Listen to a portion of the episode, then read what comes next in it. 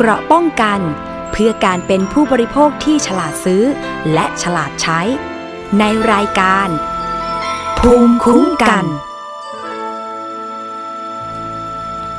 สวัสดีค่ะ คุณผู้ฟังคะต้อนรับเข้าสู่รายการภูมิคุ้มกันรายการเพื่อผู้บริโภคค่ะ เราพบกันทุกวันจันทร์ถึงศุกร์นะคะ วันนี้ดำเนินรายการโดยดิฉันวรลักษ์อิสรางกูลณอยุธยาค่ะ คุณผู้ฟังสามารถฟังและดาวน์โหลดรายการของเราได้ที่ www.thaipbsradio.com แอปพลิเคชัน Thai PBS Radio ค่ะ ถ้าเป็นทางแฟนเพจนะคะ facebook.com/thaipbsradiofan นะคะ สวัสดีไปยังคุณผู้ฟังที่ฟังจากสถานีวิทยุชุมชนที่เชื่อมโยงสัญญาณจากเราด้วยนะคะ คุณผู้ฟังคะช่วงนี้เนี่ยเรื่องที่เกี่ยวข้องกับผู้บริโภคโดยตรง และดิฉันเชื่อว่าสัมผัสกันได้ หลายพื้นที่ไม่ว่าจะอยู่ทางภาคไหนของประเทศไทย นั่นก็คือเรื่องปัญหาฝุ่นควัน PM 2.5 กลับมาอีกแล้วแหมไม่อยากใช้คำว่ากลับมาค่ะ แต่ว่าที่จริงแล้วเนี่ยมันก็ยังคงอยู่กับเราตลอดนะคะ เพียงแต่ว่าสภาพอากาศนั้น เอื้อหรือว่ามีปัจจัยใดทำให้สถานการณ์ของฝุ่นนั้น รุนแรงขึ้นมาอีกหรือไม่อย่างไรเท่านั้นเองนะคะ อย่างถ้าจะยกตัวอย่างนะคะ คุณผู้ฟัง 16 มกราที่ผ่านมาค่ะวันพฤหัสนะคะ กรมควบคุมมลพิษเนี่ยเขารายงานสถานการณ์คุณภาพอากาศในกรุงเทพแล้วก็ปริมณฑลพบค่าฝุ่น PM 2.5 เนี่ยเกินค่ามาตรฐานถึง 8 พื้นที่ค่ะ ยกตัวอย่างก็เช่น ริมถนนดินแดง เขตดินแดง ริมถนนลาดพร้าว บริเวณซอยลาดพร้าว 95 เขตวังทองหลาง ริมถนนพระราม3เจริญกรุงเขตบางคอแหลม ริมถนนลาดกระบัง เขตลาดกระบัง ริมถนนสามเสนเขตพระนคร แขวงคลองเตยเขตคลองเตย แขวงทุ่งสองห้องเขตหลักสี่แล้วก็ริมถนนพหลโยธินเขตบางเขน ที่จริงแล้วใกล้ๆกับไทย PBS นี่เองนะคะ เขาวัดค่าฝุ่น PM 2.5 ได้สูงสุดบริเวณริมถนนพหลโยธิน เขตบางเขน 59 ไมโครกรัมต่อลูกบาทเมตรค่ะ รองลงมาก็คือบริเวณดินแดงแล้วก็ลาดพร้าว 95 นะคะ โอ้โห ถือว่าหนักนะคะ เพราะว่าตอนนี้เนี่ยเเราสามารถสังเกตได้ด้วยตาเปล่าของเราเองนะ ถ้าคุณผู้ฟังได้สังเกตก็จะพบว่าสภาพอากาศมันค่อนข้าง คุณคุณมัวมัวนะคะ จะไม่ใสอย่างสมมุติว่าตอนกลางวันเนี่ยแดดแรงๆปกติเราก็จะเเห็นที่มันค่อนข้างแบบสว่างใสนะคะ แต่ว่าตอนนี้เนี่ยมันกลายเป็นว่าสภาพอากาศที่เราสังเกตได้เนี่ยมันค่อนข้างที่จะเหมือนกับว่าเหมือนตอนเช้าที่มีหมอกลงใช่ไหมคะ แล้วก็หลายคนกระทบแล้วนะคะ คนรอบๆตัวดิฉันเองเนี่ยไม่ว่าจะเป็นเเกี่ยวกับมีลักษณะของเป็นโรคภูมิแพ้นะคะมีปัญหาเกี่ยวกับการแพ้ฝุ่นควันเนี่ยนะคะก็ออกอาการกันเยอะเลยทีเดียวนะคะ ซึ่งกรมควบคุมมลพิษค่ะเขาเปิดเผยนะคะว่า ในเดือนนี้แหละค่ะ มกราคม ค่าฝุ่น PM 2.5 เนี่ยเกินค่ามาตรฐานไปแบบ หลายวันแล้วนะคะ จริง ๆ ช่วงครึ่งเดือนที่ผ่านมาเนี่ยก็เกินมากกว่าครึ่งเลยนะคะติดเขาบอกว่าต้องติดตามสถานการณ์กันอย่างต่อเนื่องนะคะ แล้วก็ด้วยเรื่องนี้เองเนี่ย มีกลุ่มคนที่เขาขยับแล้วก็ออกมาเรียกร้องแล้วนะคะ ก็คือกลุ่มนิสิตนักศึกษาออกมาเรียกร้องให้รัฐบาลเนี่ยต้องเร่งแก้ปัญหาค่าฝุ่น PM 2.5 อย่างจริงจังนะคะ สิ่งที่เขาเสนอเขาเสนอให้ออกกฎหมาย อากาศสะอาดนะคะ ส่วนนักวิชาการเองเนี่ยเสนอนะคะว่าภาครัฐควรจะแก้ปัญหาในเชิงโครงสร้าง เน้นเรื่องของคุณภาพชีวิตของประชาชน ดิฉันย้อนกลับไปก่อนนิดนึงนะคะ 14 มกราคมที่ผ่านมาค่ะ มีตัวแทนของนิสิตนักศึกษาจากหลาย ๆ มหาวิทยาลัยเลยนะคะ เขาจัดกิจกรรมแสดงออกเชิงสัญญลักษณ์ บริเวณหน้าทำเนียบรัฐบาลค่ะ นิสิตนักศึกษากลุ่มนี้เนี่ยเขาบอกว่าภาครัฐเนี่ยไม่ประกาศหรือว่าไม่มีมาตรการเฝ้าระวังอย่างชัดเจน รวมถึงเขาไม่พบการสนับสนุนเร่งด่วนที่เป็นรูปธรรมจากรัฐบาลในการแก้ปัญหาฝุ่น PM 2.5 ส่งผลให้ประชาชนบางส่วนเนี่ยไม่สามารถรับมือกับปัญหาได้ทันเวลา เขาเลยอยากจะเรียกร้องค่ะ ให้รัฐบาลเนี่ยเร่งแก้ไขปัญหาฝุ่นละออง เสนอข้อเรียกร้องเนี่ยสามข้อรับมือปัญหาฝุ่นระยะเร่งด่วน ระยะสั้นแล้วก็ระยะยาว อย่างเช่น การกระจายข่าวสารเพิ่มจุดตรวจค่าฝุ่นละออง และออกกฎหมายสะอาดนะคะ โอ้นี่เป็นนี่นี่เป็นกลุ่มหนึ่งนะคะที่ที่ที่ขยับแล้วนะคะ แล้วก็เเห็นนะคะว่า ตนเองนั้นได้รับผลกระทบโดยตรงนะคะ แล้วก็เหมือนกับว่าไม่อยากจะให้แก้ปัญหาในลักษณะแบบ เฉพาะหน้าไปก่อนเนี้ยนะคะ ก็คืออยากจะแบบให้วางแผนเลยว่าเป็นระยะสั้นระยะกลางระยะยาวเนี่ยจะทำอะไรนะคะ เพราะว่าอย่างที่บอกสิ่งเหล่านี้เนี่ยมันอยู่ตลอดเวลาอยู่แล้วเพียงแต่ว่าจะมีปัจจัยอะไรมากระตุ้นเท่านั้นเองนะคะ กรมควบคุมมลพิษเขาบอกว่าเดือนนี้เนี่ยค่าฝุ่น PM 2.5เนี่ยมันเกินค่ามาตรฐานไปแบบ คืออย่างถ้าจะนับว่าครึ่งเดือนที่ผ่านมาครึ่งเดือนแรกอะครึ่งเดือนมกราคมที่ผ่านมาเนี่ยเกินครึ่งนะคะ ที่สถานการณ์ของฝุ่น PM 2.5เนี่ยมันเกินค่ามาตรฐานนะคะ ต้นเหตุของฝุ่นละอองขนาดเล็ก PM 2.5 ไมครอนเนี่ยส่วนใหญ่ร้อยละ72.5เนี่ยมาจากยานพาหนะภาคขนส่งนะคะทำให้มีแนวคิดที่จะมีข้อเสนอนะให้ทำงานที่บ้านเพื่อลดจำนวนการใช้ยานพาหนะ รองนายกรัฐมนตรีและรัฐมนตรีว่าการกระทรวงสาธารณสุขนะคะ ย้ำว่าเป็นสิ่งที่มันทำง่ายที่สุดแล้วนะคะ ส่วนรัฐมนตรีว่าการกระทรวงทรัพยากรธรรมชาติและสิ่งแวดล้อมบอกว่า เตรียมเพิ่มมาตรการแก้ปัญหาฝุ่นละอองที่เกิดจากการใช้รถประเภทต่างๆ ออกมาบังคับใช้ พร้อมกับยกตัวอย่างประเทศเกาหลีใต้ที่ออกมาตรการห้ามรถยนต์ วิ่งในเขตเมืองแนวทางการแก้ปัญหาทั้งสองมาตรการเนี่ยนะคะศาสตราจารย์สิวัตรพงเพียจันทร์ อาจารย์สิวัตรเนี่ยเป็นผู้อำนวยการศูนย์วิจัย และพัฒนาการป้องกันและจัดการภัยพิบัติของนิด้านะคะ อาจารย์เนี่ย มีความรู้เรื่องฝุ่นเยอะมากแล้วก็ทำวิจัยมาอย่างต่อเนื่อง รวมถึงมีการไปทำที่ประเทศจีนด้วยนะคะ อาจารย์คือผู้สื่อข่าวของไทย PBS เนี่ยโหไป นั่งคุยกับอาจารย์ได้ข้อมูลที่เป็นประโยชน์ในหลาย ๆ เรื่องเลยนะคะ ทั้งแนวทางที่กำลังทำอยู่ในขณะนี้น่าจะเป็นผลหรือไม่อย่างไร สิ่งที่ควรจะทำเป็นอย่างไรไอ้มาตรการระยะยาวที่ว่าเนี่ย อาจารย์มองว่าควรจะเป็นอย่างไร ที่บอกว่าจะต้องแก้ปัญหาแบบ เขาเรียกว่าไม่ใช่ตัดสูตรตัวเดียว ใส่ทั้งใส่ทุกคนเลย ใส่ตัดสูตรไส้เดียวใส่ทุกคน อาจารย์กำลังจะหมายถึงว่า การแก้ปัญหาฝุ่นเนี่ยมันมีความสเปซิฟิกคือมีความเฉพาะในแต่ละพื้นที่ เราจะแก้ไขปัญหา ในพื้นที่นั้นอย่างไร อย่างเช่น ภาคเหนือ ฝุ่นควันมันเกิดจากอะไร เกิดจากการเผาไหม้โอเค เราต้องไปแก้ตรงนั้น อย่างในเมืองนะคะ อาจจะสาเหตุหลักๆ อาจจะมาจากเรื่องของการใช้ยานพาหนะ อาจต้องไปแก้ตรงนั้นนะคะ เพราะฉะนั้นเนี่ยแหละค่ะคือสิ่งที่อาจารย์สิวัตรเนี่ยคุยกับผู้สื่อข่าวของไทย PBS เล่าให้ฟังในประเด็นต่างๆ เหล่านี้เพื่อให้เราได้มองเห็นปัญหาและมองร่วมกันนะคะว่าแนวทางที่ไทยควรจะเป็นนะคะ แล้วก็ควรจะช่วยกันนะคะ ผลักดันให้รัฐบาลเนี่ยแก้ไขปัญหาให้ถูกจุดนี้น่าจะทำได้อย่างไรนะคะ เดี๋ยวลองไปฟังค่ะ มุมมองจากศาสตราจารย์สิวัตรพงเพียจันทร์ผู้อำนวยการศูนย์วิจัยและพัฒนาการป้องกันและจัดการภัยพิบัติของนิด้าค่ะ ปัญหาเรื่องฝุ่น PM 2.5เนี่ยมันเป็นปัญหาในเรื่องเชิงโครงสร้างที่เป็นมาโดยตลอดนะครับ คือผมมองว่าปัจจัยมันเยอะมากแล้วมันมีหลายปัจจัยมากนะครับ คือปัญหาเรื่องของฝุ่นเนี่ยมันมีตั้งแต่ถ้าเราต้องดูก่อนว่าโลเคชันมันเกิดขึ้นที่ไหน ถ้ามันเกิดขึ้นในกรุงเทพมหานคร แหล่งกำเนิดของฝุ่นก็จะเป็นอีกแบบ ถ้ามันเกิดขึ้นในอย่างเช่นที่เชียงใหม่ ตอนนี้ที่เจอล่าสุดเลยตอนนี้เนี่ยค่า AQI ก็สูงมากแล้วเนี่ยมันชัดเจนเลยว่ามันเกิดจากการเผานะครับของพวกชีวมวล ทีนี้ถ้าเราจะแก้ปัญหาเนี่ยเราต้องเข้าไปลงในพื้นที่มันต้องเป็น area base ข้อที่ 1 เลยนะครับ การแก้ปัญหาสถานการณ์เนี่ยหนึ่งมันต้องเป็น area based สองก็คือว่ามันจะต้องไม่ใช่เป็นลักษณะของ top down legislation หรือประมาณว่าตัดสูตรตัวเดียวให้คนทุกภาคใส่เหมือนกันหมด มันไม่ใช่นะครับ คนเรามันมีตั้งแต่คนอ้วนคนผอม คนแข็งแรงคนสูงคนเตี้ย แล้วเราจะเอาสูตรตัวเดียวกันให้ทุกคนใส่ได้ยังไง ปัญหามลพิษทางอากาศที่เกิดขึ้นที่เชียงใหม่ที่เกิดขึ้นที่กรุงเทพที่เกิดขึ้นที่ระยอง ที่เกิดขึ้นที่ภูเก็ต หรือเกิดขึ้นที่นครศรีธรรมราชมันคนละบริบทกันเพราะฉะนั้นเราต้องเข้าใจก่อนตรงนี้นะครับ นั่นคือสิ่งที่มาที่ทางตัวผมเอง แล้วก็นักวิชาการรวมทั้งจิตอาสาในภาคประชาชนหลายคนรวมตัวกัน เรียกว่าเป็นเครือข่ายอากาศสะอาด เราต้องการเห็นการเปลี่ยนแปลงในประเทศนี้ ที่มีการเปลี่ยนแปลงโดยจากภาคประชาชนอย่างแท้จริง ที่ผ่านมาการออกกฎหมายส่วนใหญ่ มักจะออกกฎหมายโดยคนที่เป็นกลุ่มซูเปอร์อีลิทไม่กี่คน นั่งคุยกันในห้องแอร์แล้วก็ทุบโต๊ะมาจะเอาตามนี้ เป็นลักษณะของ top down legislation แต่เราไม่ได้ต้องการแบบนั้น เราต้องการสิ่งที่เป็น สะท้อนความต้องการโดยแท้จริงของประชาชน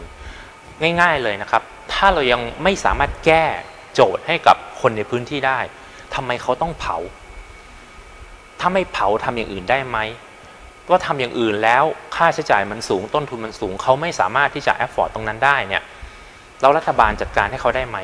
คือรัฐบาลจะต้องมีลักษณะสิ่งที่เรียกว่าเป็นการวิเคราะห์ปัญหาอย่างแท้จริง แล้วพร้อมเสนอทางออกที่เป็น solution ที่เป็น full package ตั้งแต่ต้นน้ำกลางน้ำปลายน้ำให้เขาเลย ถ้าทำแบบนี้ได้เนี่ยผมเชื่อว่าเขาก็ยินดีที่จะทำนะครับ ทีนี้อีกอันหนึ่งก็คือปัญหามลพิษทางอากาศมันไร้ซึ่งพรมแดน ต้องเข้าใจตรงนี้ก่อน มันต่างจากปัญหามลพิษอื่น ๆ หลายอันที่มันเกิดขึ้น เช่น ปัญหาสารสารเคมีรั่วไหลในบางพื้นที่มันก็จะเป็นการปนปปนเปื้อนของสารพิษที่เกิดขึ้นในพื้นที่แห่งหนึ่ง เช่น การปนเปื้อนของสารพิษในดินในน้ำบาดาลหรือแม้กระทั่งที่เกิดขึ้นในทะเล มันก็จะจบอยู่เป็นเฉพาะจุดๆไป นะครับ แต่มลพิษทางอากาศมันไร้ซึ่งพรมแดน ทีนี้มันมีอีกปัจจัยหนึ่งมันมีเรื่องของธุรกิจการเกษตรเข้ามาเกี่ยวข้อง อันนี้เราปฏิเสธไม่ได้เลยนะครับสิ่งหนึ่งที่ผมเรียกร้องอยากจะให้ทำก็คือว่าบริษัทที่ทำธุรกิจตรงนี้จะต้องมีความจริงใจกับประชาชน เช่นมีการเปิดเผย เรามีหลักคิดอันหนึงเขาเรียกว่า food traceability food traceability ก็คือเป็นการสร้างความมั่นใจให้กับผู้บริโภคนะครับว่าอาหารที่เขากินเนี่ยผลิตมาจากไหน เช่น สมมุติว่าถ้าเกิดเขาอยากจะกินส้มสักผลหนึ่งเขาอยากกินส้มที่ปลูกจากวาเลนเซียที่สเปนเขาไม่อยากกินส้มที่ปลูกจากที่จีนสมมตินะครับ มันเป็นสิทธิของลูกค้าที่อยากที่มีสิทธิ์ที่จะรู้ว่าส้มนั้นมาจากไหน เพราะฉะนั้น food traceability ก็คือระบบในการที่จะสร้างความมั่นใจให้กับผู้บริโภคว่า ผมยินดีจ่ายแพงกว่า เพื่อผมอยากจะกินส้มของวาเลนเซีย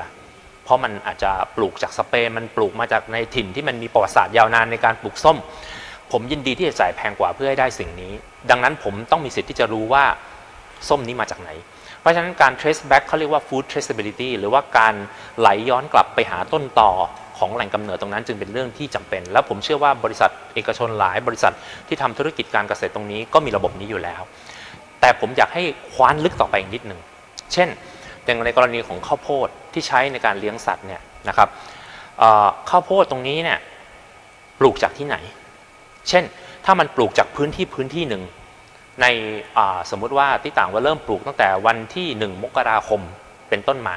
แล้วในวันนั้นที่เขาปลูก ถ้าเราเอาแผนที่ฮอตสปอตของจิสดามาประกบกันใน area นั้นเนี่ยมันมีการเผาหรือไม่เผาเราก็รู้ละ เช่น สมมุติว่าถ้าเกิด เขาอ้างว่าข้าวโพดที่ใช้เลี้ยงสัตว์ตรงนี้มาจากพื้นที่ตรงนี้ เราสามารถใช้ food traceability ในการ trace back ไปหาต้นตอได้ แล้วเราก็สามารถเช็คและยืนยันได้ว่า ถ้าพื้นที่ตรงนั้นมันไม่มี hotspot มันไม่เกิดการเผา ก็แสดงว่าเป็นข้าวโพดที่มาจากการไม่ได้เผาถูกไหมฮะ แต่ถ้าเกิดมันมี hotspot เมื่อไหร่ หรือมันขึ้นเมื่อไหร่ในช่วงเวลาที่มีความน่าจะเป็นว่าเขาเริ่มมีการเผาเพื่อทำการเตรียมที่ดินในการเพาะปลูก ก็แสดงว่าข้าวโพดที่คุณใช้ในการเลี้ยงสัตว์นั้น มาจากพื้นที่ที่มีการเผา แสดงว่าข้าวโพดนั้นเป็นข้าวโพดที่มีมลทิน เป็นข้าวโพดที่มีตราบาปติดตัว เพราะมันไปสร้างปัญหาเรื่องสุขภาพและสิ่งแวดล้อมให้กับประชาชนในพื้นที่ เรื่องนี้เป็นความรับผิดชอบที่บริษัทจะต้องออกมา แสดงความบริสุทธิ์ใจว่าข้าวโพดที่ตัวเองใช้ในการเลี้ยงสัตว์นั้น ไม่ได้มาจากพื้นที่ที่มีการเผา แค่นี้เองนะครับถ้าถ้าถ้าทุกคนสามารถที่จะแสดงความจริงใจตรงนี้ได้ก็จบ แต่เรื่องมันก็จะไม่จบอยู่แค่นั้น เพราะว่าถ้าประเทศไทยเรามีอำนาจรัฐของประเทศไทยอยู่จริง โอเค ประเทศไทยปลูกไม่ได้ งั้นไม่เป็นไร ย้ายประเทศสิ ไปปลูกที่เพื่อนบ้าน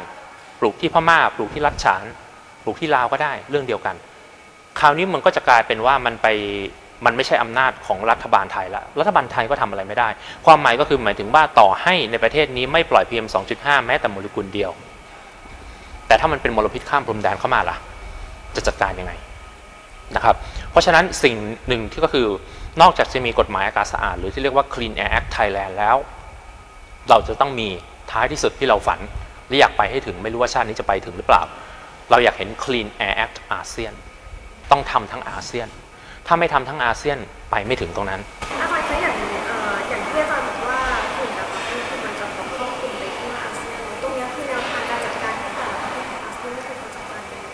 ประเทศที่มี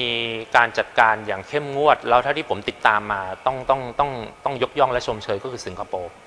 เขามีวิธีการจัดการอย่างนี้ครับคือสิงคโปร์เนี่ยเป็นประเทศที่มีขนาดเล็กมากเพราะฉะนั้นการบริหารจัดการมันก็ง่ายกว่าประเทศที่มีขนาดใหญ่อันนี้มันชัดเจนอยู่แล้ว แต่สิ่งหนึ่งก็คือนโยบายเขาออกมาชัดเจนว่า อย่างเช่น กระทรวงคมนาคมเขาพูดชัดเลยว่าเขาจะไม่เพิ่มจำนวนถนนไปมากกว่านี้ ถนนเขามีเพียงพอแล้วเขาพูดชัดเลยว่ารถยนต์ที่จะมาวิ่ง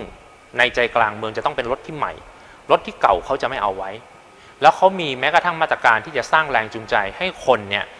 อยากจะใช้รถยนต์ที่ใหม่ เช่นมีการ subsidize มีการให้เงินเพิ่ม เพื่อสร้างแรงจูงใจให้คนเปลี่ยนรถซะ กลายเป็นว่ามี 2 ประเทศหลักในโลกนี้ที่ส่งออกรถยนต์มือสองมากอันดับต้นๆหนึ่งคือญี่ปุ่น 2 คือสิงคโปร์ พูดง่ายๆคือเขาผลักภาระมลพิษเนี่ยไปไว้ที่ประเทศอื่น แล้วเขาก็ขายของมือสองส่งไป แล้วก็เอาของดีๆ มือหนึ่งมาใช้ในประเทศ อันนี้ก็คือเป็นนโยบายอันหนึ่งของเขาซึ่งซึ่งผมก็มันดีสำหรับคนของประเทศเขาอะนะครับ อีกการหนึ่งที่เขามีการจัดการอย่างเข้มงวดก็คือ ต่อให้เขาสามารถบริหารจัดการคุณภาพอากาศในประเทศเขาได้ดีแค่ไหนก็ตามเนี่ยแต่ถ้าเขาไม่สามารถควบคุมเรื่องมลพิษข้ามพรมแดนโดยเฉพาะจากอินโดนีเซียได้เนี่ยเขาก็โดนเต็มๆ และนั่นคือสิ่งที่เขาโดนมาตลอดเมื่อ 5-6 ปีที่ผ่านมา ปีนี้เขาก็โดนนะครับ สิ่งที่เขาใช้ก็คือใช้ทั้งมีทั้งไม้อ่อนนะครับ แล้วก็ใช้ทั้งเล่นทั้งบทโหดก็มี เล่นบทโหดก็คือว่ามีการขึ้นแบล็คลิสต์เลย บริษัทที่ทำธุรกิจเกี่ยวกับพวกน้ำมันปาล์มซึ่งมีส่วนในการเผาพื้นที่ที่เป็นดินพรุในอินโดนีเซียเนี่ยเขาก็จะมีการขึ้นแบล็คลิสต์ไม่ทำมาค้าขายด้วย เราก็รู้กันอยู่แล้วว่าสิงคโปร์ทำตัวเป็นนายหน้า ก็คือเป็นประเทศที่เป็นนายหน้าใน Southeast Asia นี้ ก็คือใครก็ตามที่จะมาทำมาหากินมาลงทุนมาทำธุรกิจใน Southeast Asia ในภูมิภาคนี้ก็ต้องผ่านไปที่สิงคโปร์ก่อน ดังนั้นถ้าเกิดถูกสิงคโปร์ขึ้นรัฐบาลสิงคโปร์ขึ้นแบล็คลิสต์แบบนี้ก็ย่อมย่อมไม่เป็นผลดีนะครับอันนี้ก็คือเป็นวิธีเป็นมาตรการที่เข้มงวด ส่วนมาตรการที่อีกอันหนึ่งที่เขาทำก็คือให้เงินสนับสนุนด้วย ให้กับ NGO ในพื้นที่ให้กับรัฐบาลในการที่จะไปให้ความรู้กับประชาชนว่าการไม่เผา นั้นมันดียังไง การเผาเนี่ยมันส่งผลเสียอย่างไรนะครับ คือเขาทำในเชิงสังคมศาสตร์ มีการลงพื้นที่ไปให้ความรู้กับประชาชนด้วยครับ อันนี้ก็คือเป็นหนึ่งตัวอย่างที่ที่ถือว่าทำได้ดีมากนะครับ แต่กระนั้นก็ยังโดนอยู่ เพราะมันเป็นปัญหาปัญหาเรื่องของมลพิษข้ามพรมแดน แล้วก็มีอีกประเทศหนึ่งคือฟิลิปปินส์เขาก็มีกฎหมายอากาศสะอาด ซึ่งเขาก็ล้อมาจากสำนักพิทักษ์สิ่งแวดล้อมแห่งสหรัฐอเมริกา หรือที่เรียกว่า US EPA นอกจากนี้ก็ยังมีมาเลเซีย ซึ่งก็เพิ่งปี 2014 ที่ผ่านมาเนี่ยก็มีการ เอาเรื่องของกฎหมายอากาศสะอาดใส่เข้าไปด้วย ดังนั้นประเทศไทยตอนนี้ยังไม่มีกฎหมายอากาศสะอาด แต่ถ้าเรามีกฎหมายอากาศสะอาด เราจะไม่ใช่ประเทศแรกในอาเซียนที่มี เราจะเป็นประเทศที่ 4 นะครับ เพราะฉะนั้นเราไม่ใช่ผู้นำทางด้านเรื่องของการจัดการมลพิษทางอากาศเลย เรายังตามหลังอยู่อีก 3 ประเทศในอาเซียนนะครับณตอนนี้เราก็ยังไม่มีด้วยซ้ำครับผมอยากจะให้อาจารย์ช่วยประเมินวิธีการแก้ปัญหาของภารัฐว่าประมาณว่าการแก้ปัญหาของเขาประมาณกี่เปอร์เซ็นต์ได้ในสายตาขนาดนี้ ผมคิดว่านะครับเขาสามารถทำอะไรได้หลาย ๆ อย่างมานานมากแล้ว แล้วทางนักวิชาการเองก็พูดมาโดยตลอด ไม่ใช่ผมคนเดียวนะครับ หลายคนก็พูดมาโดยตลอดเสนอแนวทางไปแล้ว แต่ก็ต้องรอให้มันเกิดเหตุก่อนถึงค่อยขยับ อันนี้เป็นลักษณะของการบริหารงานแบบไทย ๆ มาเกือบทุกยุคทุกสมัย ผมไม่ได้พูดถึงเฉพาะรัฐบาลชุดนี้นะครับเห็นความตั้งใจที่อยากจะทำจริง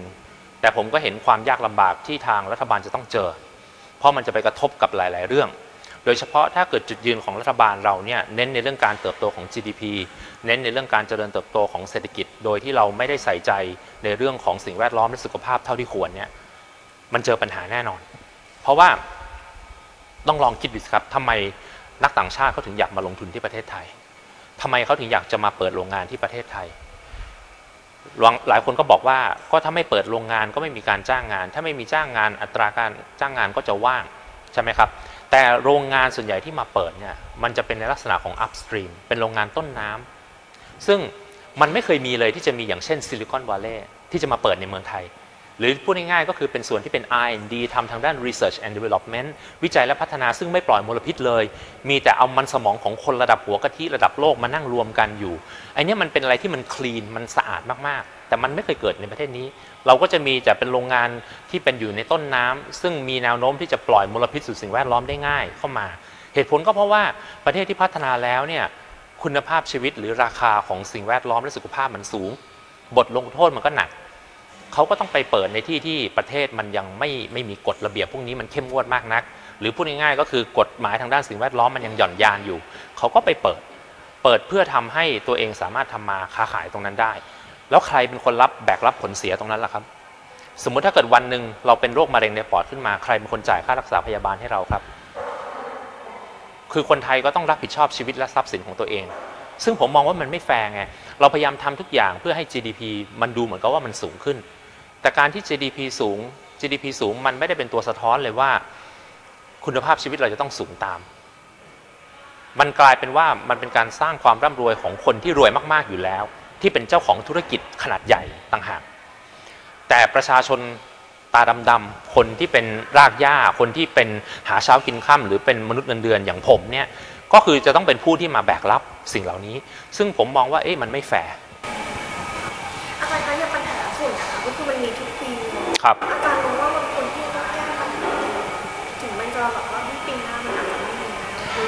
ปัญหานี้ไม่ใช่ว่าสั่งปีนี้ปีหน้าหาย มันเป็นปัญหาที่มันต้องคว้านลึกลงในทุกมิติครับ เพราะฉะนั้นสิ่งที่เราเสนอมาอันดับแรกมันมี 2 เรื่องของเครือข่ายอากาศสะอาด และถ้า 2 เรื่องนี้มันไม่เกิดขึ้นมันยากที่จะแก้ได้นะครับในมุมมองของพวกเรา 1 คือถ้าเราไม่มีกฎหมายที่ชัดเจน ในการที่จะมากำหนดตกลงร่วมกันว่าจะต้องแก้อะไรบ้าง 1 2 3 4 5 ตัวอย่างมีให้เห็นแล้วนะครับลอนดอนสม็อกที่เคยฆ่าชีวิตคนไปเกือบ12,000 คนที่ลอนดอนเนี่ย มันหายไปทุกอย่างมันดีขึ้น เพราะมันมี Clean Air Act UK มันมีกฎหมายอากาศสะอาด เขามีหลักคิด เขามีข้อตกลง มีข้อบังคับที่เป็นรูปธรรมมันถึงจัดการได้ นี่ประเด็นที่หนึ่งซึ่งต้องมานั่งคุยกันว่าจะควบคุมซอส หรือแหล่งกำเนิดของมลพิษจากไหนบ้าง ประเด็นที่สองก็คือต้องมีหน่วยงานเจ้าภาพที่ชัดเจน ไม่ต้องเตะบอลโยนกันไปมา ทุกวันนี้หน่วยงานรัฐทุกคนไม่อยากจะรับเรื่องนี้เลย กลัวมันเป็นเผือกร้อน ประชุมกันทีไรก็ผลักภาระมันเป็นเรื่องของเธอไม่ใช่เรื่องของฉัน อันนี้มันเป็นก็เป็นเรื่องของเธอไม่ใช่เรื่องของฉัน มันก็จะได้ยินแต่บทสนทนาที่มันไม่สร้างสรรค์แบบนี้ตลอดนะครับขออนุญาตไม่เอ่ยว่าเป็นที่ไหน แต่พอเราได้ยินในฐานะที่เราเป็นประชาชนคนหนึ่งเราก็บอกว่ามัวแต่ผลักภาระกันอยู่นั่นแหละ เราไม่ได้ต้องการอยากได้ยินอะไรแบบนี้ เราต้องการหน่วยงานนี้หน่วยงานเดียวรับผิดชอบหมดเลย เบ็ดเสร็จเด็ดขาดเป็น single command top down มาเลย นั่นคือสำนักพิทักษ์สิ่งแวดล้อมแห่งชาติ ซึ่งมีลักษณะคล้ายกันกับ US EPA สิ่งนี้ที่เราอยากจะเห็นครับ กรมควบคุมมลพิษน่าเสียดายไม่ได้อยู่ในบทบาทนั้น ซึ่งมันมีข้อจำกัดอยู่ ข้อจำกัดในเชิงข้อกฎหมายที่เขาไม่สามารถทำอะไรไปได้มากกว่านั้น เรื่องนี้ผมพูดมาหลายครั้งมากนะครับ เพราะฉะนั้นเนี่ยเราต้องเข้าใจก่อนว่าแต่ละหน่วยงานมันมีความทับซ้อนในเรื่องขอบเขตกัน แล้วมันก็มีกฎหมายเฉพาะของตัวเอง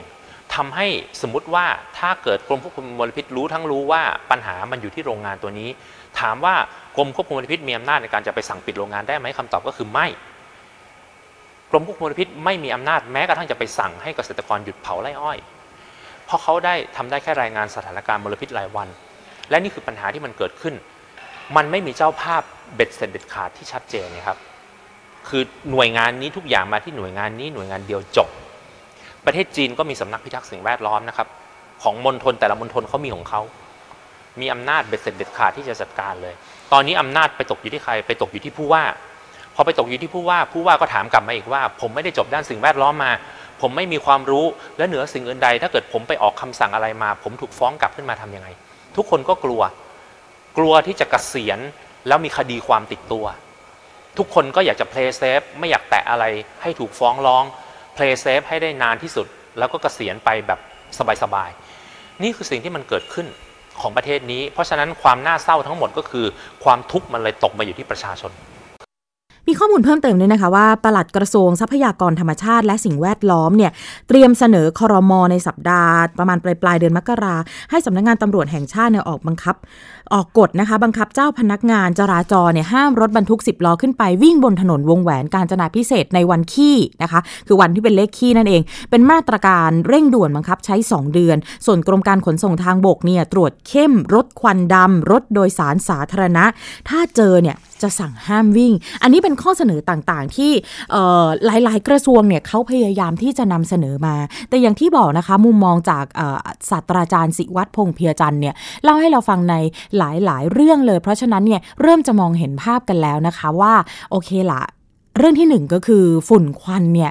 เราต้องมองให้กว้างกว่านั้นอย่างไร เรื่องผลกระทบต่อสุขภาพ เรื่องของแนวทางการแก้ปัญหาที่บอกกันว่า ต้องไปแก้แบบ เหมือนกับรากของมันต้องไปแก้ในเชิงโครงสร้างเนี้ยอย่างไรพูดไปพูดมาเนี่ยมัน มันเลยไปถึงเรื่องของผู้ประกอบการ ความรับผิดชอบของผู้ประกอบการ ในฐานะผู้บริโภคเองเนี่ยเรามีสิทธิ์อะไรบ้าง แล้วเราได้เคยมองตรงนั้นไหมนะคะ นั่นเป็นสิ่งที่ศาสตราจารย์สิวัตรเนี่ยพยายามอยากจะชี้ให้เราเห็นในตรงนั้นนะคะ มีข้อมูลเพิ่มเติมด้วยค่ะคุณผู้ฟังคะมีในหลาย ๆ ประเทศนะคะหลาย ๆ มาตรการแก้ปัญหามลพิษทางอากาศของไทยเนี่ยจริง ๆ ก็คือออถูกวิพากษ์วิจารณ์นะว่าจะได้ผลหรือไม่ อาจจะทำให้ภาครัฐเนี่ยตัดสินใจที่จะแบบบังคับใช้ยากง่ายขึ้นอย่างไร แต่สำหรับในต่างประเทศเนี่ยค่ะที่เขาเริ่มมีการแบบแก้ปัญหานี้มาก่อนเนี่ยมีมาตรการแก้ปัญหาฝุ่นควันทั้งในระยะสั้นระยะยาว เช่นจีนนะคะ แล้วก็บางประเทศในอาเซียน มีกฎหมายอากาศสะอาดออกมาบังคับใช้เพื่อที่จะบรรเทาปัญหานี้นะคะ ที่จีนค่ะ หอฟอกอากาศสูง 60 เมตร ในเมืองซีอานของของจีนเนี่ยนะคะสร้างขึ้นเพื่อบรรเทาปัญหามลพิษทางอากาศในพื้นที่นะคะ หอเนี่ยสามารถที่จะฟอกอากาศได้ 5-8 ล้านลูกบาทเมตร ในช่วงฤดูหนาว แล้วก็สามารถลดปริมาณฝุ่น PM 2.5 ได้ถึงร้อยละ 9 ในรัศมี 10 กิโลเมตรค่ะ หอฟอกอากาศเนี่ยได้รับการยกย่องนะคะ ว่าเป็นหอฟอกอากาศที่ใหญ่ที่สุดในโลก ใช้งบประมาณก่อสร้าง 60 ล้านบาทนะคะ อันนี้ค่ะเป็นตัวอย่างหนึ่งของแนวทางการแก้ปัญหาของประเทศจีนนะคะ5-6 ปีก่อนเนี่ยจีนเขาประสบปัญหามลพิษรุนแรงนะคะ โดยเฉพาะในเมืองปักกิ่ง แต่ละวันเนี่ยค่าฝุ่นละออง PM 2.5 มากกว่านะคะ ฟังให้ดีค่ะ มากกว่า 500 ไมโครกรัมต่อลูกบาทเมตรนะคะ สูงกว่ามาตรฐานความปลอดอดภัยขององค์การอนามัยโลกถึง 20 เท่านะคะทำให้สีจิ้นผิงเนี่ยเขาแสดงเจตนารมณ์ ประกาศสงครามจะเปลี่ยนภาพลักษณ์ให้ท้องฟ้าเต็มเต็มไปด้วยมลพิษหมอกควันกลับมาเป็นท้องฟ้าที่สดใสอีกครั้งหนึ่งนะคะ ก็คือประกาศทำสงครามกับเรื่องของมลพิษหมอกควันเลยนะคะสำหรับสีจิ้นผิงค่ะ มลพิษ ข้ามพรมแดนโดยเฉพาะควันไฟจากอินโดนีเซียหลายประเทศเนี่ยเผชิญร่วมกันนะคะ แล้วก็หาแนวทางแก้ปัญหาค่ะ เช่น ฟิลิปปินส์ มาเลเซีย มีกฎหมายอากาศสะอาดนะคะส่วนสิงคโปร์ค่ะ เป็นประเทศหนึ่งนะคะ อย่างที่เมื่อก่อนอย่างที่เมื่อสักครู่นี้อาจารย์ศิวัตรคุยให้ฟังนะคะว่าสิงคโปร์เนี่ยเป็นประเทศหนึ่งที่จัดการกับฝุ่นละอองอย่างเข้มงวดนะกระทรวงคมนาคมมีนโยบายชัดเจนนะที่บอกว่าไม่เพิ่มจำนวนรถเนี่ยไม่เพิ่มจำนวนถนน แล้วก็รถยนต์ที่จะวิ่งใจกลางเมือง ต้องเป็นรถใหม่ รวมทั้งภาครัฐเนี่ยเขาสนับสนุนงบประมาณ ที่จะสร้างความรู้ความเข้าใจให้กับประชาชนนะคะ นี่เป็นตัวอย่างของออประเทศในอาเซียนนะที่เขาแก้ปัญหานี้นะคะ รวมถึงจีนด้วย เราได้ได้เห็นนี่แหละค่ะแนวทางจากในต่างประเทศ แล้วก็อาจจะเริ่มเห็นภาพว่ามีสิ่งใดที่สามารถแบบนำมาปรับใช้ในบ้านเราได้บ้างนะคะ เพราะว่าหลายหลายพื้นที่เนี่ยปัญหามันคล้ายกับบ้านเราเอามาปรับใช้ได้ และอย่างที่บอกค่ะมันเป็นเรื่องอ PM 2.5 เรื่องฝุ่นควันเนี่ยมันเป็นเรื่องของสิ่งที่มันไร้พรมแดน เวลามันเกิดปัญหา มันไม่ได้เกิดปัญหาเฉพาะจุดนะคะ มันสามารถแบบไปได้หมดละค่ะ ไปถึงประเทศต่างๆ ที่อยู่ใกล้เคียงได้หมด มันไม่ใช่แบบที่เกิดในดินในท้องทะเลอย่างที่อาจารย์ศิวัตรเนี่ยคุยให้ฟังนะคะเอาละค่ะ คุณผู้ฟังคะไปกันที่อีกเรื่องหนึ่งเป็นเรื่องที่เกี่ยวข้องกับผู้บริโภคค่ะ ไม่นานมานี้ค่ะมีข้อมูลออกมานะคะว่าทางอีเกียเนี่ยค่ะเขาเรียกคืนแก้วกาแฟพกพานะคะ เนื่องจากพบสารที่เรียกว่า DBP นะคะ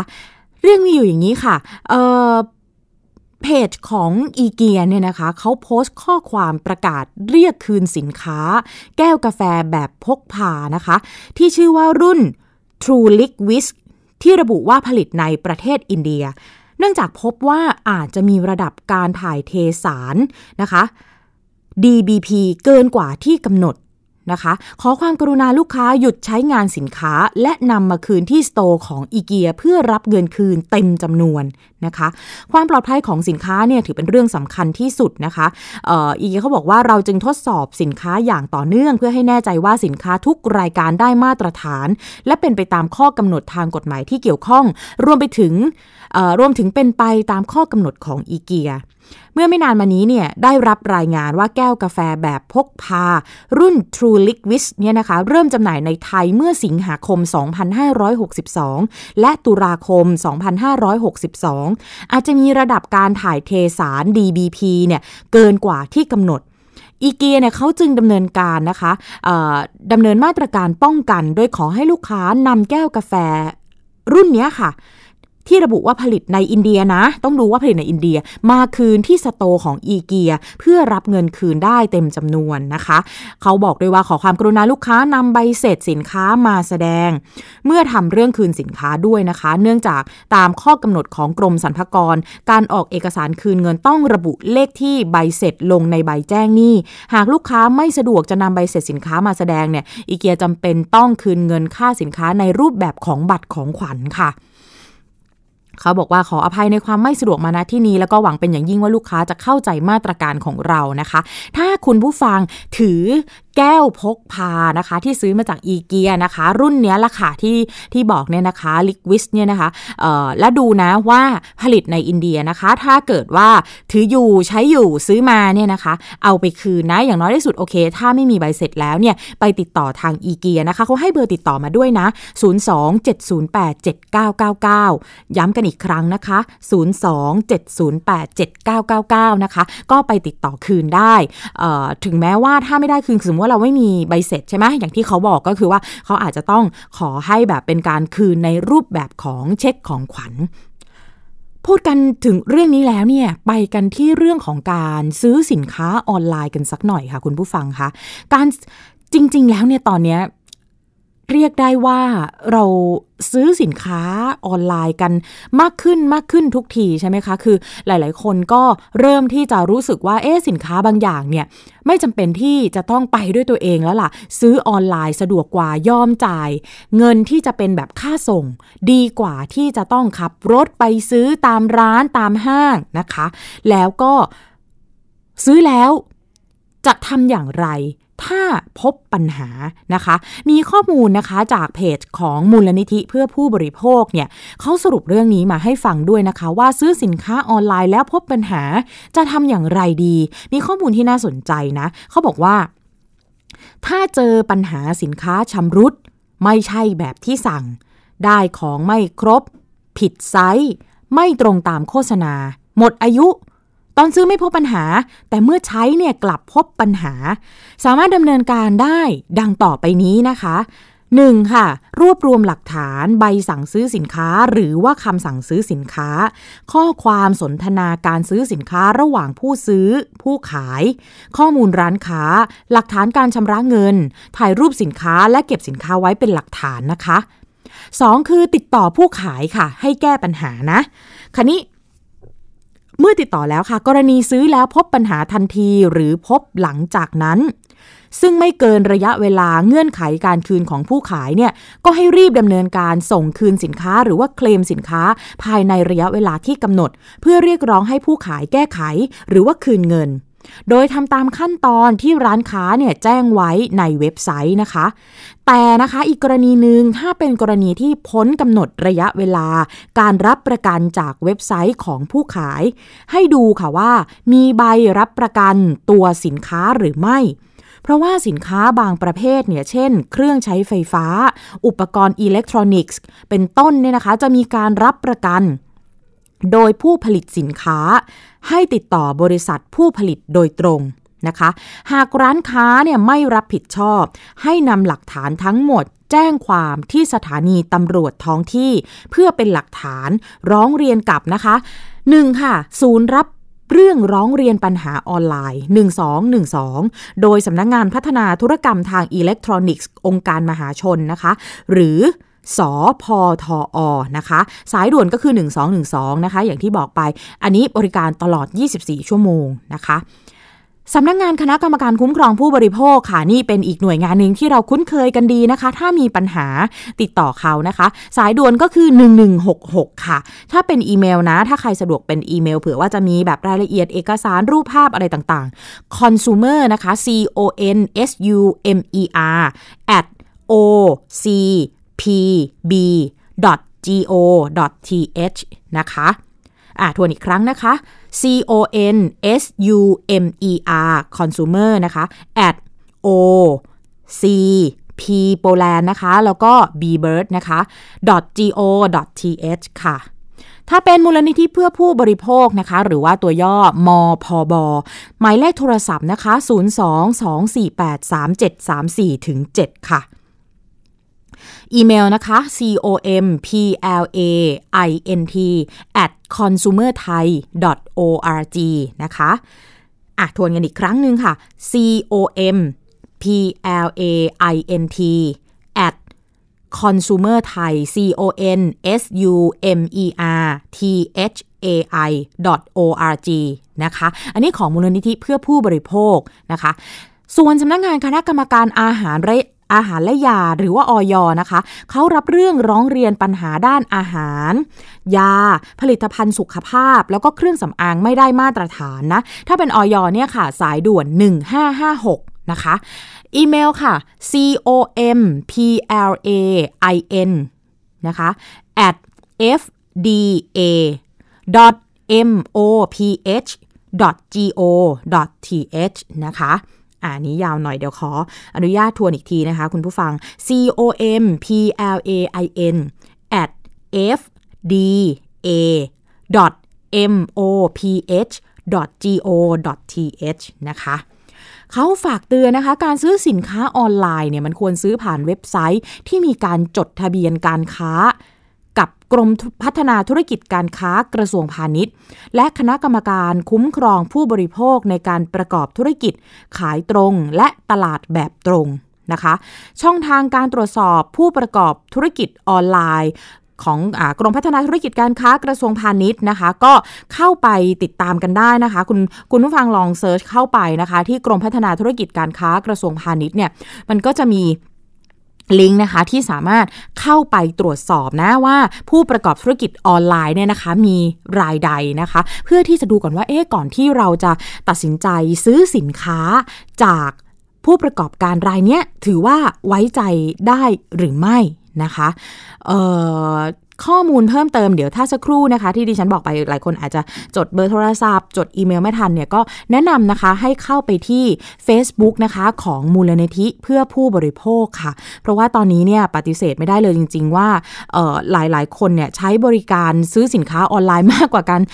เดินไปซื้อตามร้านค้าตามห้างซะอีกนะคะ อะไรอะไรก็เป็นออนไลน์ตอนนี้ราคานี้พบเห็นกันมากตามมาเช่นกันว่าการซื้อสินค้าผ่านระบบออนไลน์แล้วมีปัญหาเนี่ยแหละค่ะคันนี้จริงๆ แล้วมันมีมาตรการที่สามารถที่จะดูแลแก้ไขปัญหาได้อยู่เวลาเกิดความเสียหายขึ้นนะคะ เพียงแต่ว่าเราอาจจะไม่ทราบสิทธิ์ตรงนี้นะคะ ซึ่งเป็นเรื่องสำคัญมากเพราะว่าอีกหน่อยเนี่ยค่ะเทรนด์ของการซื้อสินค้าผ่านทางออนไลน์พอมันมีมากขึ้นมากขึ้นนะคะ ดิฉันเชื่อว่ามันก็จะทำให้ระบบต่างๆเนี่ยมันมีการตรวจสอบนะคะ รวมถึงปัญหาต่างๆที่เกิดขึ้นตามมาเนี่ยเราจะทำอย่างไรมีช่องทางที่จะดูแลพิทักษ์สิทธิ์ของเราเองเนี่ย อย่างไรนะคะ ตรงนี้เป็นสิ่งที่มองข้ามไม่ได้เลยนะคะอออยากที่จะให้หลาย ๆ คนเนี่ยเห็นถึงสิทธิของตัวเองนะคะ เพราะว่าเเรื่องการซื้อสินค้าแล้วมีปัญหาเนี่ยเราพบว่าไม่ว่าจะเป็นสินค้าแบบราคาที่ไม่แพงมาก หรือว่าเป็นสินค้าที่มูลค่าสูงขึ้นไปหน่อยเนี่ย แต่ว่าคนไทยจำนวนไม่น้อยนะคะ คุณผู้ฟังมักจะรู้สึกว่า ช่างมันเถอะถ้าไปติดต่อแล้วก็จะเสียเวลาเวลานะหลายกระบวนการนะคะเออจะทำยังไงดีนะคะ เพื่อที่จะเออเคลมสินค้าได้แต่ว่าแหมไม่ตัดสินใจที่จะติดต่อหรือว่าดำเนินการไปยังทางผู้ประกอบการเนี่ยอันนี้ก็เป็นเรื่องยากอยู่เหมือนกันนะคะ ถ้า เล่าประสบการณ์ส่วนตัวสักหน่อยนะคุณผู้ฟังดิฉันเองเนี่ยนะคะก็ใช้บริการนะคะแบบซื้อสินค้าเนี่ยผ่านอย่างบัตรเครดิตเป็นต้นเนี่ยนะคะ หลายๆ คนบอกว่าซื้อซื้อสินค้าผ่านบัตรเครดิต ไม่เก็บใบเสร็จค่ะ คุณผู้ฟังโหไม่ได้เลยนะคะ คือจริงๆเนี่ยออย่างน้อยเนี่ยเก็บไว้ 1 เดือนก่อนที่ถึงรอบที่จะจ่ายเงินโอเค พอจ่ายเงินแล้วเนี่ยจะจะทิ้งจะอะไรก็ก็ยังโอเคนะคะ แต่ว่า ดิฉันเองเนี่ยเคยมีประสบการณ์เหมือนกับว่าเรียกเก็บซ้ำซ้อนค่ะ คือเหมือนกับว่าเหมือนเขารูดบัตรเครดิตเราแล้วรูดซ้ำกัน 2 ครั้งแบบนี้นะคะ มีบินมาเก็บอ้าวเราก็เห็นแล้วว่าเอ๊ะอันนี้ไม่ใช่เราไม่ได้ใช้ พอติดต่อกลับไปที่บัตรเครดิตเนี่ยเขาก็จะมีนะ process คือมีขั้นตอนที่จะให้เราดำเนินการว่าจะต้องทำอะไรบ้าง เพื่อเป็นการแจ้งไปว่าเราขอปฏิเสธการจ่ายอันนี้ เข้าสู่กระบวนการตรวจสอบของทางร้านค้า ถ้าเขายอมรับโอเค ก็จะได้จบกันไปนะคะ ตรงนี้เขาจะได้เคลียร์ยอดนะเพราะฉะนั้นถ้าใครไม่เก็บใบเสร็จไว้ อันนี้จะมีปัญหาเวลาที่เราจะต้องแจ้งข้อมูลว่าเราขอปฏิเสธการจ่าย อันนี้เขาจะขอหลักฐานจากเรา พอเราไม่มีเนี่ยอันนี้มันจะค่อนข้างยุ่งยากนะ แต่ว่าสุดท้ายคือย้ำกันอีกครั้งว่าไม่อยากให้ผู้บริโภคมองข้ามสิทธิ์ของตัวเองนะคะ ช่วงต่อไปค่ะติดตามคิดก่อนเชื่อนะคะ ดรแก้วกังสดานอัมภัยนักพิษวิทยาค่ะ คุยกับคุณชนาทิพย์ไพรพงศ์ในช่วงคิดก่อนเชื่อ วันนี้เสนอตอนขนมเยลลี่วิตามิน ดีจริงหรือไม่นะคะ ขนมเยลลี่วิตามินเนี่ยผลิตด้วยวิธีไหน ผสมวิตามินอะไร ถ้ากินเข้าไปแล้วจะได้รับวิตามินจริงหรือไม่อะไปฟังคำตอบจากดรแก้วและคุณชนาทิพย์ค่ะ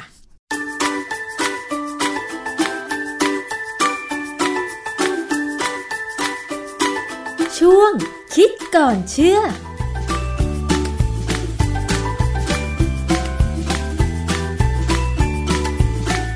พูดถึงขนมเยลลี่นะคะ เด็กๆก็จะชอบกัน แม้แต่ผู้ใหญ่บางคนก็ชอบ เพราะว่ามันจะเคี้ยวหนึบหนึบหวานหวานๆอะไรอย่างนี้ใช่ไหมคะ ทีนี้มันก็มีผู้คิดค้นผลิตภัณฑ์เยลลี่ใหม่ๆ เช่น ผสมวิตามิน ผสมโน่นผสมนี่เข้าไป ถามว่าแล้วมันแตกต่างจากขนมเยลลี่เดิม หรือว่ามีประโยชน์เพิ่มขึ้นจริงหรือไม่คะอาจารย์ ความจริงในหลักการเนี่ยมันควรจะดีอือฮึนะแต่คราวนี้ประเด็นปัญหาคือว่ามันมีบทความเนี่ย ที่เขาบอกว่าบริษัท มันมีบริษัทบริษัทหนึ่งในอเมริกาชื่อ Consumer Lab บริษัทเนี่ยเขาทำหน้าที่วิเคราะห์ทุกสิ่งทุกอย่างที่ที่เราต้องการจะให้วิเคราะห์เนี่ยกับสินค้า เพื่อจะบอกว่าสินค้านั้นมีปริมาณสิ่งที่ จะโฆษณาเนี่ยจริงอย่างนั้นหรือไม่ค่ะหรือบางครั้งเนี่ย ก็จะอาจจะมีองค์กรเอกชนที่ทำหน้าที่เกี่ยวกับการคุ้มครองผู้บริโภค เก็บสินค้าส่งให้เขาวิเคราะห์ เพื่อจับผิดค่ะ ก็ได้ คือบริษัทนี้เป็นบริษัทที่มีมาตรฐานสูงมากแล้วคนเชื่อถือค่ะนะฮะคือถ้าเราเข้าไปในเว็บไซต์เขาเนี่ย consumer lab com เนี่ย ข้อมูลเนี่ยจะไม่ให้ฟรีค่ะ ต้องเป็นสมาชิกเสียตังค์ถึงจะได้ข้อมูลมา แต่ว่าส่วนใหญ่เนี่ยเราเข้าไปดูแค่เผินๆก็เห็นประเด็นแล้วล่ะ อย่างเช่นขนมเยลลี่วิตามิน เนี่ย สิ่งหนึ่งที่เข้าไปดูเนี่ย แล้วเจอเนี่ยก็คือว่าปริมาณที่เขาบอกว่ามีอยู่ในขนมเนี่ยค่ะบางครั้งมันก็มากเกินพอมากเป็นสิบเท่าร้อยเท่า หรือหรือบางครั้งเนี่ย มันก็น้อยลงไปมาก ๆเลยอืม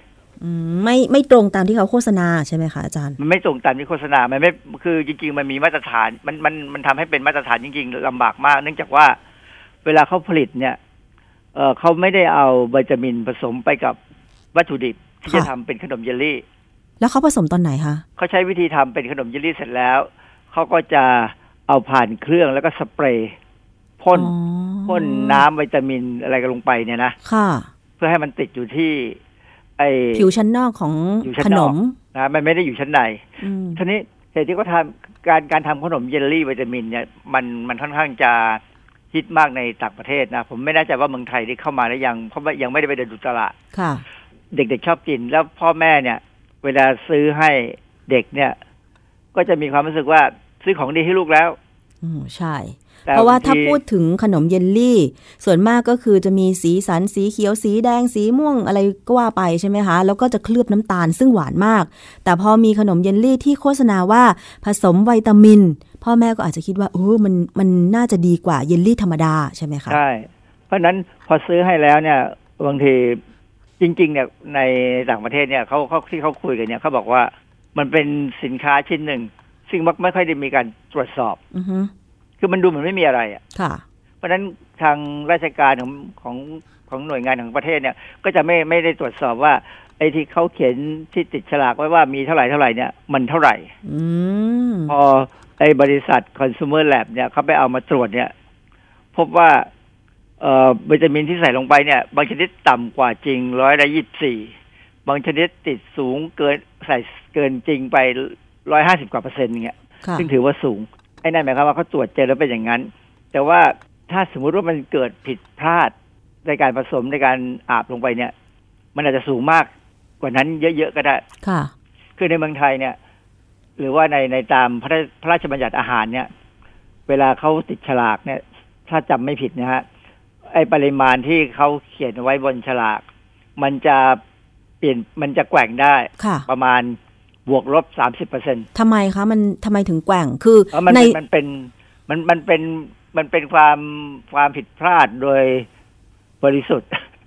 เป็นความผิดพลาดโดยที่เขาไม่เจตนา แต่ว่ามันแกว่งได้อ๋อไอ้คุณไอ้ปริมาณไอ้นะไอ้ไอ้องค์ประกอบที่เขาจะใส่ลงไปเดี๋ยวว่าที่เขาจะเลเบลเนี่ยค่ะ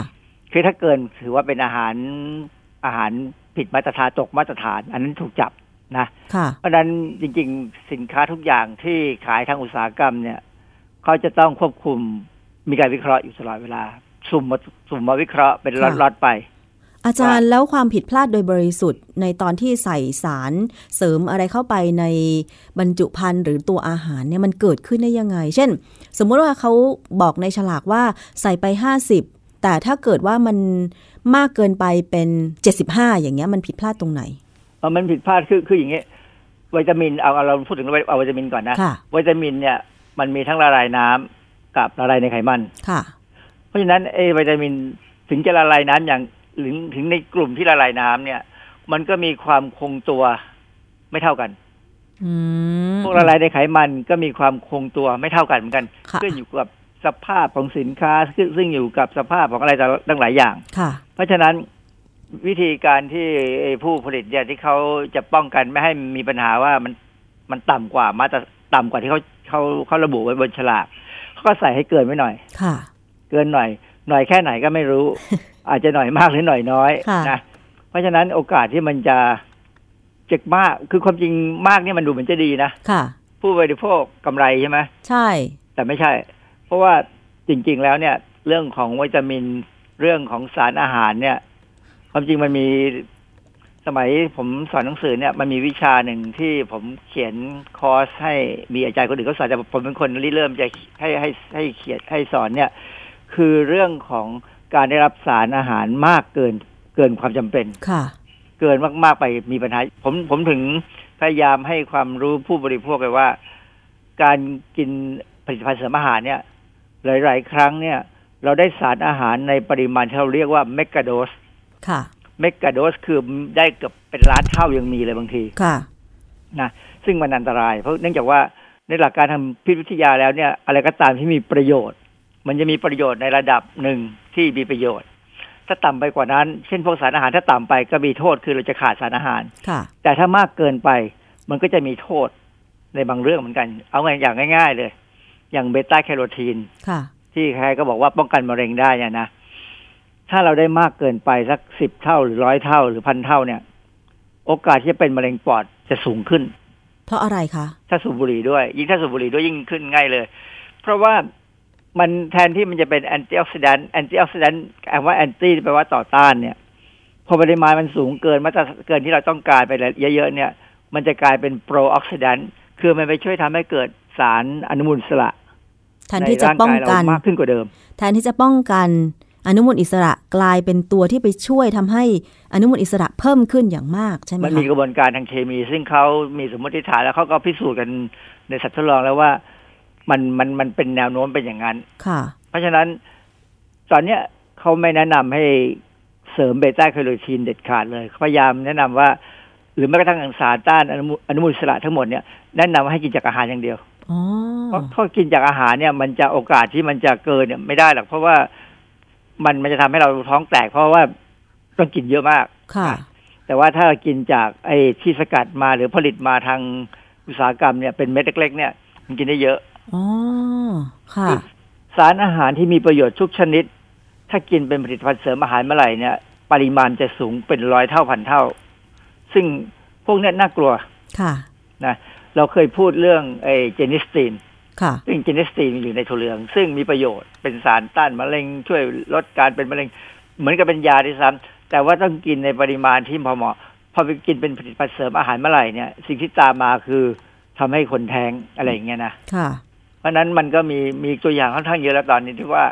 ต้องกินพอดีพอดีอาจาน้รอยย์เกิเคนยไปก็ไม่ดี มากเกินไปก็ไม่ดีค่ะ อาจารย์เคยเห็นขนมเยลลี่แล้ว เสริมวิตามินในท้องตลาดในเมืองไทยไหมคะผมผมว่าจะเดินไปเดินดูตามห้างสรรพสินค้าแพงๆหน่อยนะมันค่ะต้องสูงหน่อยเพราะว่าเขาคงไม่มาขายในราคาถูกหรอกค่ะของพวกนี้ที่เขาการที่เขาเสริมเนี่ยถ้าโฆษณาเนี่ย มันต้องอัพราคาขึ้นไปเป็นสิบเท่าร้อยเท่าแน่ค่ะ อยากจะทราบอะค่ะว่าที่เขาเสริมวิตามินเนี่ยเขาเสริมวิตามินอะไรบ้างอ๋อมันเสริมได้หมดแหละเหรอคะเสริมได้หมดเลย ทุกอย่างคือ เวลาเสริมเนี่ยเขาก็ โฆษณาได้ว่าส่วนใหญ่ก็ควรจะต้องเสริมอย่างบีบีรวมอย่างเงี้ยค่ะ ต้องเสริมอือฮึแล้วก็จะต้องไปเสริมพวก เอ่อพวกวิตามิน A E D K สักสี่ตัวนี่คือเห็นไหมว่าสินมันมีสินค้าบางอย่าง โฆษณามีไขมันสปริงโกไมลีนมีอะไรพวกนั้นอะอ๋ออันนั้นขนาดนั้นเป็นแค่ไขมันนะค่ะเพราะฉะนั้นขนาดไขมันเขายังเสริมมีเหลือที่วิตามินจะไม่เสริม อืมอาจารย์ก็อยากจะทราบว่าการพ่นวิตามินในขนมเยลลี่เนี่ย โอกาสที่วิตามินที่อยู่ชั้นเปลือกนอกของอาหารเนี่ยมันจะหลุดออกไป แล้วก็ทำให้เยลลี่นั้นเนี่ย ไม่มีวิตามินติดอยู่ แล้วพอเด็กๆ รับประทานเข้าไปเคี้ยวไปอะไรเงี้ยมันก็ไม่ได้วิตามินอยู่ดีอาจารย์ มันมันก็ไม่ได้แต่ความจริงคือจริง ๆ เนี่ยเราไม่ไม่ไม่ไม่สนับสนุนให้กินไอ้ขนมแบบนี้หรอกค่ะเพื่อให้ได้วิตามิน แต่มันเป็นไปไม่ได้เลย เพราะว่า ผมเองยังชอบกินเลยอ๋อเหรอแต่ว่าผมก็พยายามไม่กินมันค่ะเพราะรู้ว่ามันไม่มีอะไร มันก็มีน้ำตาลอย่างแป้งน้ำตาลกับไอ้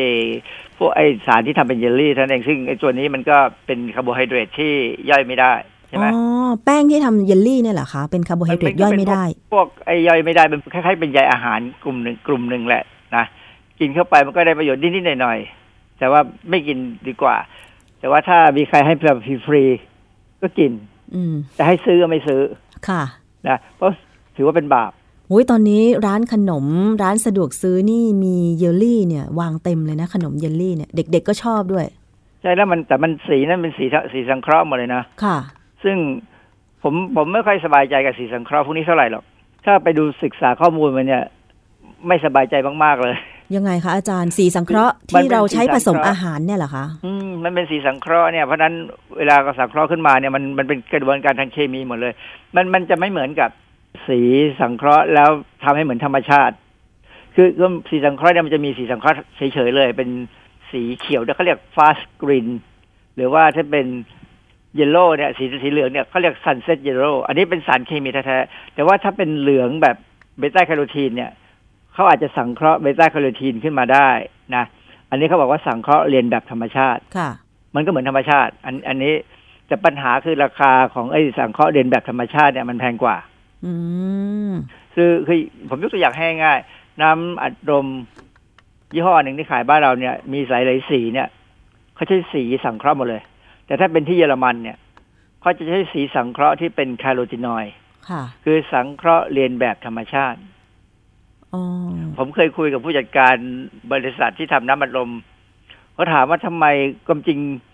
เขาก็รู้อะว่าสินค้าที่ขายในเยอรมันเนี่ยยี่ห้อเดียวกับที่เขาทำในเมืองไทยเนี่ยก็ใช้คาร์โรทีนอยด์ค่ะทำไมเขาไม่เปลี่ยนนะนั่นน่ะสิ ต้นทุนมันไม่เท่าไหร่หรอกทำไมคะถึงจะขึ้นราคาไปนิดนึงผู้บริโภคก็รู้ก็คงไม่มีปัญหา ค่ะเขาบอกขึ้นทะเบียนหากับสูตรพวกนี้ยากอ๋อเหรอคือผมก็ไม่รู้มันยากตรงไหน ผมว่าไม่น่าจะยากนะค่ะ แต่เขาบอก คือมันมันมันติดตลาดอยู่แล้วเขาเขาไม่อยากไปปรับปรุงปรับเปลี่ยนอะไรมันมาก คือมันขายได้อยู่เขาก็เลยไม่เปลี่ยนอ๋อทั้งแล้วทั้งเราก็ไม่ที่กล้าที่จะไปรณรงค์ว่ามันมีอันตรายไงทั้งทั้งที่ถ้าเป็นสีสังเคราะห์เรียนแบบธรรมชาติมันจะปลอดภัยกว่า ใช่ไหมคะ ระดับความปลอดภัยมันดีกว่าอ๋อแต่ถ้าเป็นสีจากธรรมชาติ จะดีที่สุด ถ้าธรรมชาติแท้ๆเลยเนี่ย มันมันไม่ค่อยอยู่ตัว ไม่อยู่ตัวก็เลยมันทำมันให้ต้องมีการคือถึงสังเคราะห์เรียนแบบธรรมชาติเนี่ยมันก็ต้องมีการปรับปรุงสูตรให้มันอยู่ตัวให้ได้ค่ะนะแต่ว่าถ้าถ้าธรรมชาติแท้ๆเลยเนี่ยเราจะสังเกตไหมว่าอย่างอย่างขนมดอกอัญชันเนี่ยค่ะ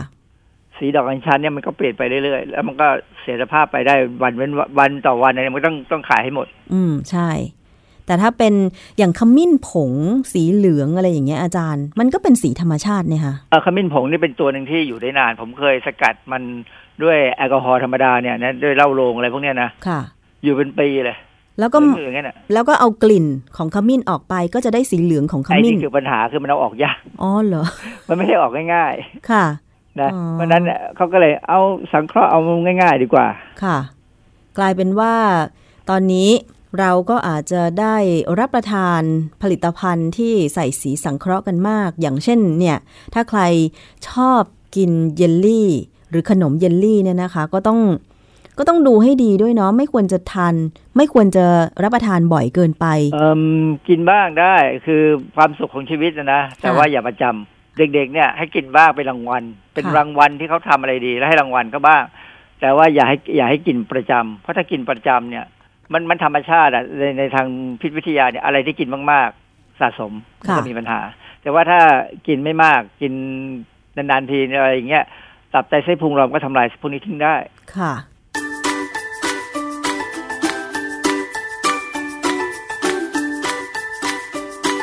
ช่วงคิดก่อนเชื่อ